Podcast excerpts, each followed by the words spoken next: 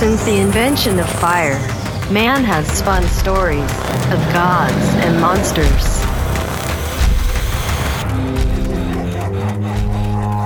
From a million years in the future, Heavy Metal presents Wonderwork. Feeling melancholy, listeners? I pulled this story straight from Heavy Metal's iconic 300th issue, on sale now and forever.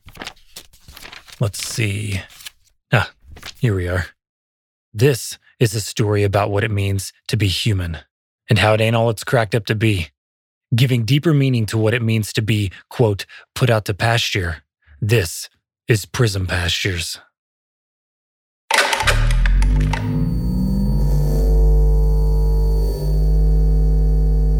I never noticed how frail he looked. Thin, crepe skin, draped over dried sticks that moved as if by invisible strings, commanded by a graceful puppet master. His fingers would gesture about the holographic screens as his unquenched watery eyes drank in the flashing images. His voice, once commanding and clear, had withered to a whisper, difficult to discern. Emotions and statement punctuated through the shake of a fist, a twist at the waist, a beat to the chest, a sweep of a hand, a nod with his chin. All that once spoke was now still. Those invisible strings had been severed. That's what the electrical pulses of code streaming through Keats's CPU constructed and composed in his head when he found his master dead that morning. It was an original composition derived from a place inside of him he couldn't explain. Keats had been a dutiful servant and companion to Jason William Lasker since his awakening eight years 10 months and 14 days passed. His master's penchant for poetry and their scripters of a time long faded, as with its popularity, named him Keats. Previous companions were also named after writers he'd admired Blake, Whitman, Poe, and others, excavators of the human condition. Sorry, that was odd. Keats had always been aware of the others before him and their purpose to serve their owner. But Jason, as he insisted Keats call him, never treated him as a subordinate or a utensil, but likened to his pupil or his offspring made of synthetics and circuits. Keats had been created in his likeness, only much younger. It wasn't necessary for Jason to have a domestic worker, nor was it necessary for the majority of humans the world had become fully automated and centrally connected to a mainframe. Everyone had become connected with each other, but separate. People would still travel and conduct meetings and attend social gatherings, but it was a ritual rarely practiced to remind themselves what it means to be part of the human species, as it had been for religion and its worshippers, now long dismissed and forgotten. Keats stared at the lifeless shell named Jason. Even science can only fend off the deterioration of organic matter for so long before nature and the order of the universe comes knocking to say, enough is enough.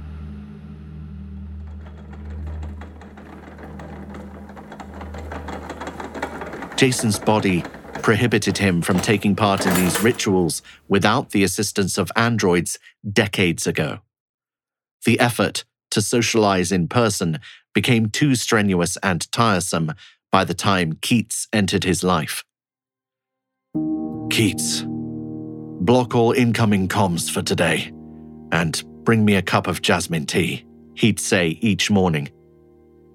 Though his home was fully automated to care to Jason's every need, he liked having Keats tending to him even more.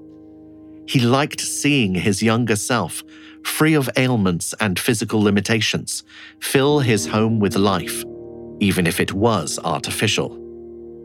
They would spend many late nights in deep conversation about a book they'd finished reading that day. Many of them took place in a world from a time long past that was difficult to comprehend from their world's present perspective. Struggle, despair, hunger, desperation, sensibilities foreign to Jason and Keats. Merely words that Keats' databank could provide definitions to. But the spectre of longing to understand the purpose of being human permeated throughout all the stories and poems they'd read together. I will leave this realm, knowing the sensation of warm blood pumping through my veins. The feeling of cleansing when I take a deep breath and exhale. Marvel at the hidden colors of air broken apart through a prism. But I will not know the meaning of my existence, he once shared with Keats. Jason's health had been declining for decades, causing him to assess what he had contributed to the world over his long extended life. Man was never meant to live as long as they do now. During the time of John Keats, when the man and famous poet was alive, the average lifespan was 30 to 40 years of age. Yet, Keats's life was even shorter. He died at the age of 25. It was for this reason that Jason had named his latest android after Keats, as he too will have a short life. The technical advancements made in artificial intelligence and manufacturing of androids gave cause for the International Synapse Symposium to put into law the limiting of lifespan to all androids. Each are given expiration dates, limiting them to live no longer than 8 to 10 years. To their credit, they were concerned that they may develop an independent consciousness that would lead to free will and free thinking that they feared would lead to rebellion against the humans. Excuse me. Early in their relationship, Jason had asked Keats, What do you want in life? He had been awoken two years before and only knew what he was programmed to know to serve and learn how to please his owner. Jason knew this question would go unanswered, and it was the first of many designed to provoke and stump Keats. At times, he would tell him to fetch a book of his choice from the massive library without giving him a specific title. At first, this simple task was difficult for Keats, and Jason would find him standing as if he was studying them, then realize that he'd overloaded his processors causing him to freeze. It wasn't to be cruel or a perverse exercise of power, but quite the opposite. He wanted Keats to learn to make a choice of his own choosing, not a bunch of bits cataloging and analyzing a calculated choice. Jason had inherited and cherished a huge collection of books passed down through the family, even though there was no longer any need of books. They were an obsolete relic from the past. All information and entertainment were accessible through the global hive that coursed through every home on the planet. There was no need for anyone to venture outside of their climate controlled habitat.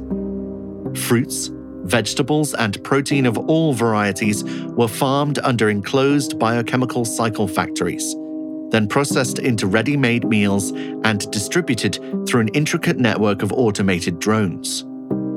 All human needs and desires were attended to, leaving the world outside of their own to become non existent.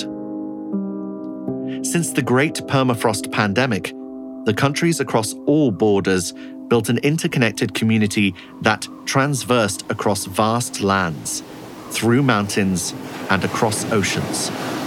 A new world society was created, but different ideology would divide them back into separate territories. War was averted only because the threat outside was greater. Many died. Those that couldn't afford shelter were left to their own devices. What became of them has remained a mystery, or frankly, no one living in their safe high tech cocoon gave a shit. Oh, uh, apologies. That happens sometimes. Jason didn't share the mindset of the others, as he came into the world a generation since this epic event took place. This is the only life he knew, except for the stories his parents and grandparents would tell him. They spoke of the ocean as a remorseless, breathing body of heaving salt water, discharging itself against the steadfast shores restraining it. The sparkling dome of black that resided overhead upon the end of the day, only to vanish with the rise of the new one, soon dotted with winged creature flying in the horizon. This was a magical world of wonderment and dreams that Jason sought to find in the words that populated his library of books. No new stories were being written, as the pandemic had shut down any hope of travel to distant stars, let alone on Earth. In a sense, Earth had become a living single cell, forever locked in the cosmic current circling the sun. Technology continued to crawl forward, but science had run its course for Jason. Essentially, he was a battery composed of organic cells that could no longer hold its charge. His approaching death became clearly inevitable. He turned every ounce of his waking attention to the writings of the great writers of the human condition. Through their suffering, he found comfort, a secret bond he'd never felt with his fellow humans that had cyberlinked with him throughout his long existence. His passion for stories of the past wasn't shared by his friends. So he'd turned to his android, Simon K27, whom he renamed Dostoevsky, or DOS for short. Yes, Jason had dived into the deep side of the pool with Dostoevsky. Thankfully, Simon K27 was on his last months before his expiration date shut him down, before he started considering suicide. Other androids followed, all named after heavy hearted writers, which is why he'd name his last android John Keats, a poet of romantic verses that accentuate extreme emotions and sensual imagery. Jason hoped that he could give Keats a gift upon his death a chance to be human not physically. He was not Geppetto wishing for the blue fairy to turn his wooden puppet Pinocchio into flesh and blood. But he wanted him to experience the joys of being human. For too long, Jason had lived a life numb to the extremes of human senses. This is why he'd turned to the insights of others from the past, as one has to know sadness and suffering to understand happiness and appreciation of being alive. Jason had told Keats, You have a life. Numbered, yes, but so is everyone's. Those words cycled through Keats's CPU as he laid his now silent master hands across his chest. A queer sensation gently rippled out from his hand, extending outwardly to his extremities the microsensory pads woven beneath his artificial skin has always made him aware of touch. Surfaces hard or soft, wet or dry, cold and hot, but never this fear. He'd never touched anything dead before. He could still feel the last, faint warmth of his master's hands. He held them until it was only the cold of death that remained. The fear he'd felt had passed. He recalled a verse by his namesake The loveliest and the last. The bloom whose petals nipped before they blew died on the promise of the fruit. He pondered that last line died on the promise of the fruit. Why did this poem by Keats come to mind? Was it programmed to upload upon Jason's death? Suddenly, as if a lightning bolt from the heavens had struck his CPU, he understood the metaphor of the fruit. For the first time, he was able to truly understand the use of an abstraction to represent another meaning. Yes, he always had the data to explain the definition of metaphor, but never had he understood the poetry of it. And more so, what or who did the fruit represent to Jason? Jason had spent his remaining years nurturing Keats, challenging his binary codes to behave abnormally. Keats now realized that he is the fruit. Jason's soul was the petals blown from the stem that was his body, leaving him with the gift of life. Keats gently lifted the human husk with his arms and drew him to his chest. He'd never realized how light he was, as if he was a sheet to be taken to be washed and dried and returned. He carried him into the vast library room that his owner loved, but hadn't visited when his legs could no longer find the strength to take him there. He laid him on the French antique chaise longue, holstered in wine paisley, lovingly worn at his favorite spot where he once sat. Now he looked much smaller than Keats remembered. He began to sort through his databank and the bookshelves for Jason's favorite titles and placed them on the floor, building a tomb. He faced all of the titles on the spine printed in an array of colors and metallic foil inward, giving the appearance reminiscent to hieroglyphs painted on the walls of Egyptian tombs of kings. Once he'd reached the desired height and depth, he lowered him into the final resting place of his beloved. Friend, he whispered. This time it was not a word he understood by definition, but a word he'd felt. He went back to the walls of books and thought to himself that they too were tombs. He stopped on a book he hadn't read before. The book was frayed on the corners. The name of the author was barely legible, rubbed from use. Carlo Collodi. His memory bank didn't recall the author's name. The inner spine desperately clung to the pages as an oak tree holds onto its dry leaves at summer's passing. The book had clearly been a favorite among the Lasker family. He stood over next to his friend, Jason, resting in his tomb made of books. Keats looked upon him. It reminded him of the many nights his friend had drifted to sleep as he read to him. He gingerly opened the children's book and began to read. It told a story about a kind and lonely puppet master that longed for a son. He'd shaped pieces of wood into the image of the son he imagined him to be. Just as life is magical, his puppet too awoken.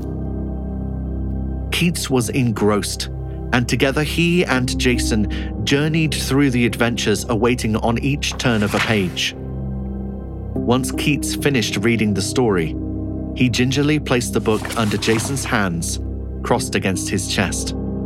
There, the book of a dream they just shared, and the dreamer will remain, forever entwined until they meld into dust to be carried across the eternal void. Who am I, you may ask? The teller of this story from the past. My name is not important. Just know that I too once stood over a dreamer who'd passed. And I, too, took to reading him a story as his chapter among us had closed. That dreamer was Keats. The story I shared with you was his. I'd met him towards the end of his adventure across the world. He was awake in a world that had drifted into slumber he sought new experiences and adventures that he could write into stories. New stories that could be shared and live on, beyond his short allotted time he was given to live among us. Before he expired, he gifted me with many stories from the past. But the stories that I cherish most are the ones that woke me to the world around me, as they were his stories. But that's for another time. As I too am a dreamer, and my time is brief. I bid you farewell and wish you a great adventure as you seek to write your life's story. Goodbye, friend.